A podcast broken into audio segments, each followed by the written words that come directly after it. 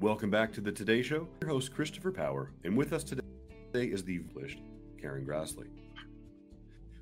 Now, Karen, on your website, I really neat section that I absolutely loved, and it's called Story Time, where you're reading out of all of those children's books. What's your favorite? Oh, well, my very favorite is a very old book it was called Stories That Never Grow Old. And it was a book my mother read to me. And it's full of stories that have uh, a good lesson in them for children, um, but told in such a charming way. Such they're classic stories, things like um, the Bremen Town musicians and the Ugly Duckling. You know, stories that we've all heard in different iterations. Um, and this was a beautifully illustrated book published back in the 30s or I don't know, maybe even as late as 1940, and given to me when I was a little girl. So I started out with that book thinking, oh, there are so many parents at home with these little kids and time to fill and teachers with time to fill online, and I could give them a 10 minute break by reading a story. And so that's what I did. And I, I would read one a week and then say a little something about what the story meant to me. And it was really a fun project. Are you still doing that? I mean, I know on stage at the production of On Golden Pond. Are you still able to No, find time in your schedule to do them? no, I did about 40 of them, uh, which is sizable amount. And uh, then, you know, life started to change. Kids started going back to school and so on.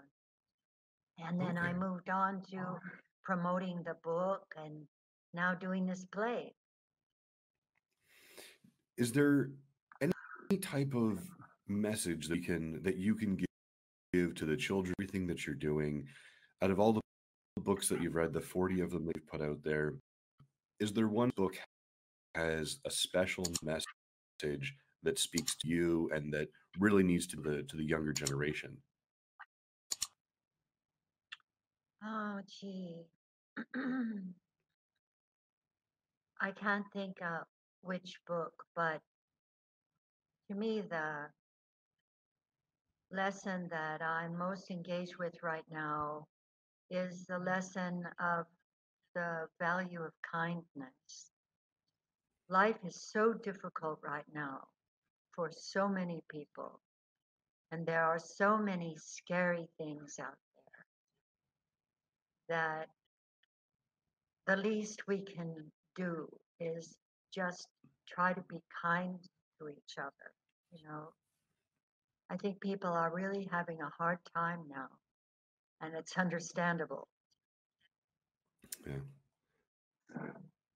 Well, that's really what we need more kindness and patience in the world, and I'm and I'm happy that you said that. Now, you also had the opportunity to star in a heartwarming production of a movie called Not to Forget.